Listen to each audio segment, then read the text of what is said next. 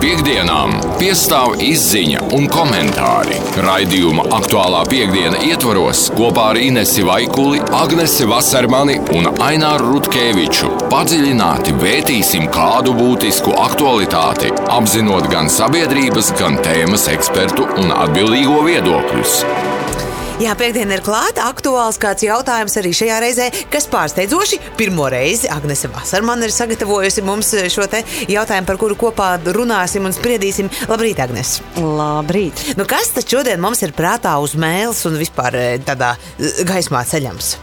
Nu, jā, tā tad raidījums aktuālā piekdiena, un šoreiz tajā pievērsīsimies vidējā un ilgākā laika termiņā ļoti tādam aktuālam tematam mūsu valstī par jaunu skolotāju piesaistu un noturēšanu darbā Latvijas izglītības iestādēs. Ļaujiet man mm -hmm. sākt ar citātu. Protams, protams. Tuvojas krīze, jo mums fiziski nepietiek skolotāju, jo īpaši laikā, kad pēc trim gadiem skolu sistēma pāries uz mācībām latviešu valodā. Skolotāji ir vajadzīgi un par to ir jādomā tagad. Tā šā gada budžeta kontekstā sacīja Latvijas valsts prezidents Egils Levits. Mm -hmm. Jā, un skolotāji tiek meklēti gan sociālajos tīklos, vakar pārskatīju, šobrīd aktuāls arī vairākas skolu direktoru vakances, gan darba sludinājumu portālos. Un skolotāju darba vakancēm ir izveidota arī speciāla tīmekļa vietne Esi skolotājs LV, un tur, kā vakar skatījos, vismaz vakar vakarpusē bija 385 skolotāju darba vakances. Aha. Nu, jāņem vērā, ka tā ir ne tikai tā tukša darba vieta, bet reāli kādā skolā vai kādā Kā reģionā, mm. jā, bērni paliek bez zināšanām kādā attiecīgā jomā. Nu, bet problēma ir apzināta un tiek strādāts valstī, lai šo krīzi novērstu. Zināmākas, zināmākās un tādas programmas varētu būt mm, iespējamā misija, Aha. ir tāds mācīts spēks. Gan arī pati reiz pieteicos, bet nokavēju to pieteikšanās termiņu. Oh. Un, nu, jā, wow. Tāds liktenis un izstrādāt ir arī pavisam jauna programma, kā atbalstīt pedagoģijas studentus, par ko es stāstīšu tālāk oh. dienas uh, gaitā. Brīnišķīgi, jā, tas ir forši. Kaut kādā veidā pēdējos gados nu, tā, tā skolotāja profesija ir zaudējusi savu kaut kādu prestižu. Skolmeistars agrākos laikos bija tāda ievērojama, uh, cienījama personība, gan uh, pagastā, gan, gan uh, novadā noteikti, bet tad kaut kādā brīdī tās jauniešu tiesības tika liktas pirmā pirmajā vietā, un skolotājiem bija jāsēž, jāsēž savā vietiņā un jāizdabā vecāku vēlmēm. Ne? Un tad tajā brīdī kaut kas mainījās. Brīdi, kad katram kabatā bija Google iegūlusies jau, un visu, visu kaut ko pašu varēja atrast, un beigās gudrinieks mētāja, nesaprotot vispār procesa jēgu kā tādu. Varbūt, varbūt, kāds ir jautājums, ko mēs gribam no klausītājiem dzirdēt un saprast, kā viņa domas. Un... Jā, nu skaidrs, ka skolotājs ir ne tikai darbs, bet noteikti arī aicinājums, mm. pat dzīvesveids. Tā tad izvēršot šodien šo tēmu, jautājums klausītājiem. Kuru skolotāju jūs atceraties kā vislabāko no jūsu skolas laika? Oh. Un ar ko viņš ir palicis jūsu atmiņā? Un vēl es saku vislabāko skolotāju, nevis mīļāko skolotāju, jo es pieņemu, ka mīļākais skolotājs varētu būt arī tas, kurš vienkārši neko nelikt darīt. Tā kā vislabākais, kurš arī jums kaut ko ir iemācījis, tā teikt, pakavēties atmiņā. Un, un ar vārdu uz vārdu, jā, tādā ziņā, nu tā konkrēti? Nu, pēc izvēles, varbūt. Pēc izvēles, jā. Var, Vai arī vienkārši uzskaitot tās īpašības, kas viņu darīja par tādu labāko un vērtīgāko Kā viņš dzīvē? panāca, jā, to, ka jūs kaut ko iemācījāties? Nu, es varu sākt ar sevi, Aiziet. teiksim, atbildēt, nu, ka mans, mana mīļākā bija literatūras skolotāja, nevis mīļākā, gan mīļākā, gan labākā skolotāja. Um, viņai pieder šis teiciens, ka es iemācīšu jums mīlēt raini, un tas viņai tas izdevās. Leģendārs. Tas ir leģendārs, jā, un man bija tas gods pie viņas mācīties. Joprojām zinu, ka Rainis ir dzimis 1865. miris 1929. gadā, Aspazīja 1865. mirusi 1943. Ai, gadā. Tad enciklopēdija līdz ar to darbojas literatūras zinātniece. Dažādās televīzijas spēlēs šādas zināšanas nodara. Ai, nu, Tad, varbūt var lūgt arī jūs atbildes. Man arī literatūras skolotājs Anna Šimkēvicijā ir tāda skolotāja, kas man ļoti atbalstīja un, un veicināja manu vēlmi izzināt. Viņa mūs tādus sasēdināja dažus tādus neviegli ne savaldāmus. Savulaik uz Aspazijas muzeju te atveda uz uh, skaitīt dzējoļus no Madonas. Likās, ka nu, man tagad, skatoties, liekas, tos četrus bērnus te atvest un noturēt un vispār kaut ko sēt viņiem, kā akmenī sēkla par literatūras mīlestību. Nu, to vajag gribēt un to vajag prast. Mm -hmm. Daudz jau mm, grūti izcelt vienu, bet pirmais, kas nāca prātā, ir angļu valodas skolotājs Maikls. Uh, lai viņam viegli smilts, bet viņš bija tas, kurš uh, alaži klausījās, klausījās, kā mēs runājam angļu valodā un ķēra ārā tos brīžus, kad mēs izliekamies, ka zinām to vārdu, kuru izmantojam. Un, tas man patika, ka viņš vienmēr klausījās, vienmēr pievērsa uzmanību un bieži jutos kā muļķis, jo es gribēju būt gudrāks, paķēru kaut kādu kaut kur padzirdētu vārdu, nu tik maucu, nu tik sarunā māju ar galvu. Jā, es visu saprotu, visu zinu. Un tā viņš tev paņem un. Mm, Mm -hmm. Tā tu iemācies, tā tu saproti. Tā kā viņa klausītāji aicinām arī jūs padalīties īpaši audio ziņās. Vācijā 273, 399, kas tad ir labākais skolotājs, kuru jūs gribat izcelt un atcerieties, un kas tieši bija tas, kas padarīja viņu tik labu. Tādējādi, protams, ar šo mēs arī iedvesmosim varbūt kādu, kurš mīņājas, grib kļūt par skolotāju, Jā. bet. Uh, ah, nav tas vieglākais dzīves ceļš. Uh, nu, Tieši tad tā. gaidām jūs audio ziņas, un tad jau šīs dienas turpinājumā vēl pie šī temata atgriezīsimies. Jā, tad pulksten 11. šīs atbildes apkoposim, atskaņosim ēterā, un pēc tam izvaicāsim izglītības ministrijas pārstāvis, kas tad tiek darīts, lai cilvēkus skolotāji darbam skolās piesaistītu. Paldies, Agnes!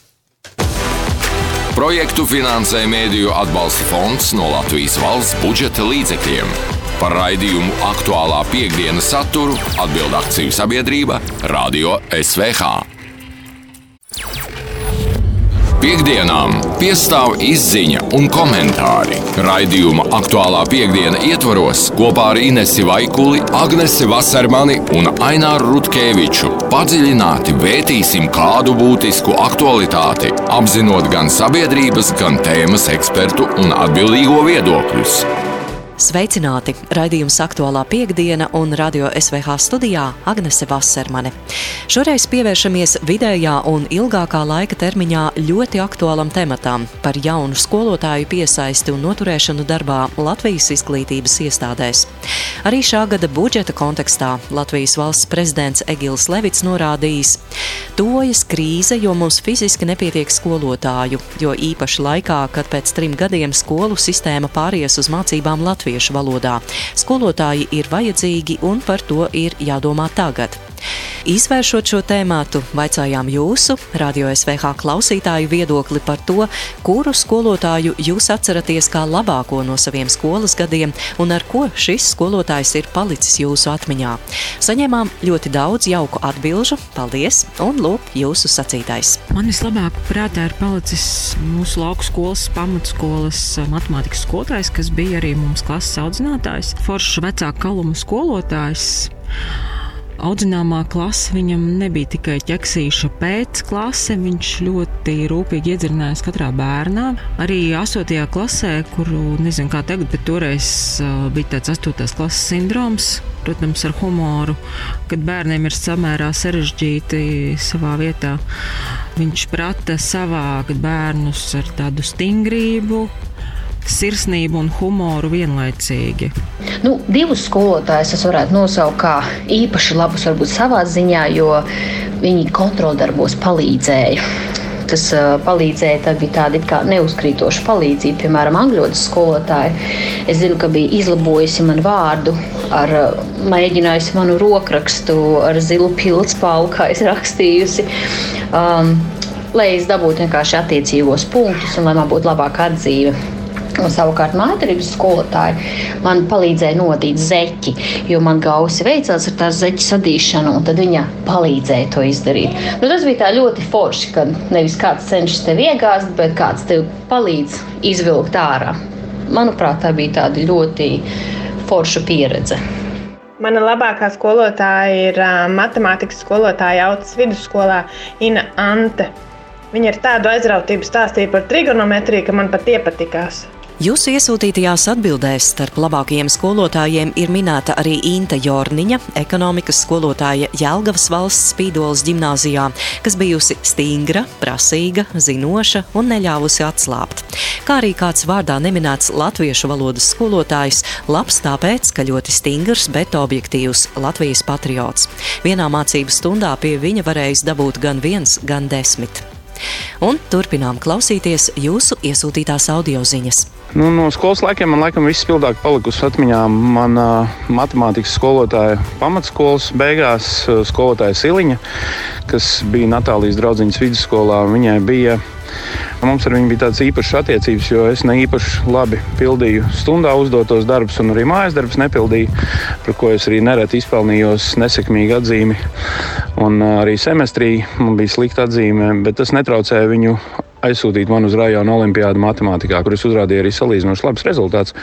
Un vēl viņi arī man vienmēr skolotāja istabā aizstāvēja, kad uh, citi pedagoģi gribēja man izslēgt no skolas, tad viņa argumentēja, kāpēc varbūt tā nevajag darīt. No skolas laikiem ir palicis atmiņā mūsu zīmēšanas skolotājs un arī klases audzinātājs Eizāns. Viņš mums pasniedza vidusskolā mākslu. Es atceros, kā mēs viņa mazajā kabinetiņā, tur bija burtiski trīs kvadrātmetri, sēdējām un pļāpājām ar viņu starpbrīžos un skatījāmies, kā viņš taisīja ekslibrs. Tajā laikā ekslibrs taisīja roku, un tas bija ļoti interesants process. Viņam bija gleznas apkārt pie um, sienām, otas, krāsas, un bija tā brīnišķīgā noskaņa, kas radošos prātus arī mudināja vairāk iesaistīties tajā uh, mākslā siltas sajūtas par viņu domājot. Katru gadu skolotāju dienā atceros par viņu. Paldies par jūsu iesūtītajiem viedokļiem. Turpinājumā pēc pulksten trījiem pēcpusdienā izvaicāsim izglītības un zinātnes ministrijas pārstāvjus, kas šobrīd tiek darīts, lai piesaistītu jaunus cilvēkus darbam Latvijas skolās un arī noturētu jaunos speciālistus šajā profesijā. Pētījumi liecina, ka daudz pedagoģijas studiju absolventu izvēlas strādāt citā darba vietā, nevis skolā. Tāpat ievērojama daļa jauno skolotāju darbu skolā pamet vidēji pēc trim gadiem. Šis ir raidījums Aktuālā piekdiena, ar ko Radio SVH studijā Agnese Vasarmane. Projektu finansē Mēdīju atbalsta fonds no Latvijas valsts budžeta līdzekļiem. Par raidījumu aktuālā piekdienas saturu atbild akciju sabiedrība Radio SVH. Piektdienām piestāv izziņa un komentāri. Raidījuma aktuālā piekdiena ietvaros kopā ar Inesi Vaikuli, Agnesi Vasarmani un Aināru Rutkeviču padziļināti vērtīsim kādu būtisku aktualitāti, apzinot gan sabiedrības, gan tēmas ekspertu un atbildīgo viedokļus. Raidījums aktuālā piekdiena un radio SVH studijā Agnese Vasarmane. Šoreiz runājam par jaunu skolotāju piesaisti un noturēšanu darbā Latvijas izglītības iestādēs, kur Latvijā draud pamatīga krīze. Jau pirms pieciem gadiem starptautiskā mācīšanas un apguves pētījuma veiktās skolotāju aptaujas rezultāti liecināja, ka Latvijā skolotāju vidējais vecums ir 48 gadi, bet 51% Latvijas skolotāju ir vecāki par 50 gadiem, kas nozīmē, ka Latvijai nākamajā desmitgadē būs jānomaina katrs otrais skolotājs no pašlaik pieejamā skolotāju darba spēka. Lai šo problēmu risinātu, jaunu pedagoģu piesaistēji Izglītības un zinātnes ministrija tuvākajos divos gados ieplānojusi 8,6 miljonus eiro. Par šo programmu vairāk stāsta ministrijas augstākās izglītības, zinātnes un inovāciju departamenta direktora vietniece Diāna Laipniece. Nu, pēc tādas indikatīvas informācijas mums varētu piešķirt šim pasākumam 5 miljonus eiro no nākamā gada, 24. gada. Kas tāpat ir ļoti apsveicami, jo nekas tam līdzīgs iepriekš nav darīts. Redziet, tas pedagoģu jautājums ir komplekss. Tam nav tāda viena tādas sudraba lodes, viena risinājuma. Neapšaubāmi konkurētspējīga atlīdzība ir jautājums numur viens. Un uh, komplektā ar skolu tīkla reformu tas ir neapšaubāmi svarīgākais. Taču tas, ko mēs redzam, ir ir, eh, mēs gribētu aprobēt jaunu pieju, kā finansēt šos studējošos. Šobrīd situācija ir tāda, ka lielā daļa no viņiem studē nepilnā laikā, un šobrīd nepilnā laika studijas valsts nefinansē. Budžeta vietas ir, ir tikai tiem, kas studē pilnā laika klātienē. Ja? Un tātad eh, dēļ tā aptuveni 70% šobrīd studē par maksu un 30% budžetā. Mēs gribētu aprobēt jaunus principus. Viens no tiem varētu būt paaugstināta stipendija šiem studējošiem, ir sevišķi visticamāk prioritizējot tādus pedagogus, kuru visakūtāk trūkst. Tie ir tā saucamo STEM priekšmetu, tātad eksakto dabas zinātņu priekšmetu pedagoģi un arī svešvalodu pedagoģi. Tātad varētu būt viens pasākums paaugstināta stipendija, ja parastā ir 140 eiro mēnesī šobrīd, tad nu, varbūt varētu būt dubultā. Jā, par, nu, par to vēl jārunā, detaļas vēl ir jāizstrādā. Tātad pedagoģijas studentiem plānots piešķirt lielākas stipendijas - 280 eiro mēnesī. Savukārt otrai pedagoģijas studējošo grupai paredzēts dzēst valsts līdzmaksājumu vai kredītu. Turpina Diana Laipniece no Izglītības ministrijas. Redziet, tas līdzmaksājums ir savā ziņā apgriezta budžeta vieta. Proti, nevis valsts, piemēram, ar budžeta vietu valsts par tevi samaksā un sanāk, nu tad visā, tu, nu, tu dari, ko tu gribi un strādā, kur tu gribi. Un bieži vien arī pedagoģijas studiju programmu absolventi, kuru skaits ir pietiekoši, strādā, mēs strādājam citās jomās. Tas līdzmaksājums ir drusku cits princips. Tu studē vai nu par saviem līdzekļiem, vai ar valsts galvenā kredītu, nu, kas tāpat ir subsidēts. Bet pēc tam Piemēram, piecu gadu laikā tev valsts dzēš šo kredītu, ja tu strādā izglītības iestādē. Ja, tad, nu, ja tu strādā pilnā slodzē, tad, piemēram, piecu gadu laikā tev, tev viņa pilnībā nocēš ik pa 20%. Ja tu, piemēram, strādā puslodē, nu, tad tev nocēš pa 10% gadā. Izglītības ministrijā norāda, ka ar jaunās programmas palīdzību mēģinās sasniegt mērķi palielināt jauno pedagoģu skaitu, kas iesāk un turpina darbu skolā vismaz piecus gadus. It īpaši tas domāts attiecībā uz eksakto priekšmetu un svešvalodu skolotājiem. Tur Diānai Laipniecei piekrīt arī Izglītības un zinātnes ministrijas valsts sekretāra vietnieks, augstākās izglītības zinātnes un inovāciju departamenta direktors Dmitrijs Stepānovs. Droši vien, ka lielākais mērķis ir, lai mūsu skolotāji netrūkst Latvijā. Jā. Tas būtu galvenais.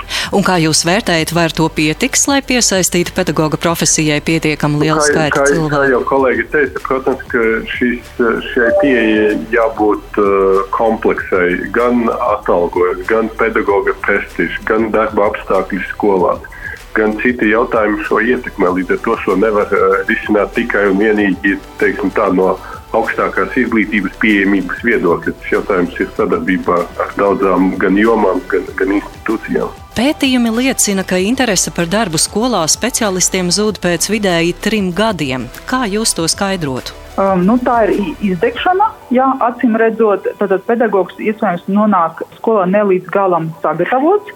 Piemēram, viens projekts, kas mūsu paspārnē tika īstenots, ir tā saucamās darba vidē balstītas studijas sadarbībā ar iespējamo misiju. Tur tas veiksmes stāsts ir lielāks, jo viņi tiek labāk sagatavoti. Viņiem pirmā gadā tiek nodrošināts mentors, un viņi tad ir izturīgi pret tiem stresiem, kas viņiem skolā neizbeigama ir. Līdz ar to tur daudz ko varētu paņemt arī no tās pieredzes, piemēram, mentora praksi un citas lietas. Jā, un, protams, ka uzsākot darbu skolā, ir jāsāk ar, ar teiksim, mazāku slodzi, nevis tādu pašu kā, piemēram, pedagogs ar desmit gadu pieredzi, lai, lai tādā veidā nodrošinātu tiešām to, ka, ka jaunais speciālists eh, neizdeg, viņam nepazūd interese par šo, par šo darbu un viņš neaiziet citur. Par atbalsta programmu jaunajiem pedagogiem stāstīja Diana Laipniece un Dmitrijs Stepānos no Izglītības un zinātnes ministrijas. Pēc pulksten pieciem pēcpusdienā apkoposim gan amatpersonu sniegto informāciju, gan jūsu radio SVH klausītāju viedokļus. Šis ir raidījums Aktuālā piekdiena, ar ko radio SVH studijā Agnese Vasermane. Projektu finansē Mēdīju atbalsta fonds no Latvijas valsts budžeta līdzekļiem. Par raidījumu aktuālā piekdienas saturu atbild akciju sabiedrība Radio SVH. Piektdienām piestāv izziņa un komentāri. Raidījuma aktuālā piekdiena ietvaros kopā ar Inesi Vaikuli, Agnesi Vasarmani un Aināru Rutkeviču padziļināti vērtīsim kādu būtisku aktualitāti, apzinot gan sabiedrības, gan tēmas ekspertu un atbildīgo viedokļus. Sveicināti! Raidījums aktuālā piekdiena un radio SVH studijā Agnese Vasarmane. Šodien runājam par jaunu skolotāju piesaisti Latvijas skolām un to, kā izglītības nozares vadība mēģina jaunos speciālistus darbā Latvijas skolās noturēt. Citādi tuvākajos gados mūsu valstī šajā jomā draud pamatīga krīze, uz ko uzmanību ir vērsis arī Latvijas prezidents Egils Levits. Vispirms lūdzām jūsu radio SVH klausītāju viedokli par to, kuru skolotāju jūs atceraties kā labāko no saviem skolas gadiem un ar ko šis skolotājs ir palicis jūsu atmiņā. Paldies par jūsu iesūtītajām atbildēm un lūk jūsu sacītais. Nu, divus skolotājus es varētu nosaukt kā īpaši labus varbūt savā ziņā, jo viņi kontroldarbos palīdzēja kas palīdzēja, tad bija tāda kā neuzkrītoša palīdzība, piemēram, angļu skolotāja. Es zinu, ka bija izlabojusi man vārdu, ar, mēģinājusi manu rokrakstu ar zilu pildspālu, kā es rakstījusi. Um, lai es dabūtu vienkārši attiecīgos punktus un lai man būtu labāka atzīme. Un savukārt mākslinieks skolotāji man palīdzēja nodīt zeķi, jo man gausi veicās ar tās zeķu sadīšanu, un tad viņa palīdzēja to izdarīt. Nu, tas bija ļoti forši, ka nevis kāds cenšas tevi iegāzt, bet kāds tev palīdz izvilkt ārā. Mana labākā skolotāja ir uh, matemātikas skolotāja Autas vidusskolā Ina Ante. Viņa ar tādu aizrautību stāstīja par trigonometriju, ka man pat iepatikās. Nu, no skolas laikiem man laikam vispildāk palikusi atmiņā mana matemātikas skolotāja pamatskolas beigās, skolotāja Siliņa, kas bija Natālijas draudziņas vidusskolā. Viņai bija Mums ar viņu bija tādas īpašas attiecības, jo es ne īpaši labi pildīju stundā uzdotos darbus, un arī mājas darbus nepildīju, par ko es arī nereti izpelnījos nesekmīgu atzīmi. Un arī semestrī man bija slikta atzīme, bet tas netraucēja viņu aizsūtīt man uz rajona olimpiādu matemātikā, kur es uzrādīju arī salīdzinoši labs rezultāts. No skolas laikiem ir palicis atmiņā mūsu zīmēšanas skolotājs un arī klases audzinātājs Eizāns. Viņš mums pasniedza vidusskolā mākslu. Es atceros, kā mēs viņa mazajā kabinetiņā, tur bija burtiski trīs kvadrātmetri, sēdējām un plāpājām ar viņu starpbrīžos un skatījāmies, kā viņš taisīja ekslibus. Tajā laikā ekslibus taisīja roku. Un tas bija ļoti interesants process. Viņam bija gleznas apkārt pie um, sienām, otas, krāsas, un bija tā brīnišķīgā noskaņa, kas radošos prātus arī mudināja vairāk iesaistīties tajā uh, mākslā siltas sajūtas par viņu domājot. Katru gadu skolotāja dienā atceros par viņu. Paldies par jūsu iesūtītajām rakstiskajām un audio ziņām lietotnē WhatsApp. Šis ir raidījums aktuālā piekdiena par jaunu skolotāju piesaisti Latvijas skolām. Jau pirms pieciem gadiem starptautiskā mācīšanas un apguves pētījuma veiktās skolotāju aptaujas rezultāti liecināja, ka 51% Latvijas skolotāju ir vecāki par 50 gadiem, kas nozīmē, ka nākamajā desmitgadē būs jānomaina katrs otrais skolotājs no pašlaik pieejamā skolotāja skolotāju darba spēka. Lai problēmu risinātu, jaunu pedagoģu piesaistēji Izglītības un zinātnes ministrija tuvākajos gados ir ieplānojusi 8,6 miljonus eiro, īpaši pievēršoties pedagoģijas studentu atbalstam.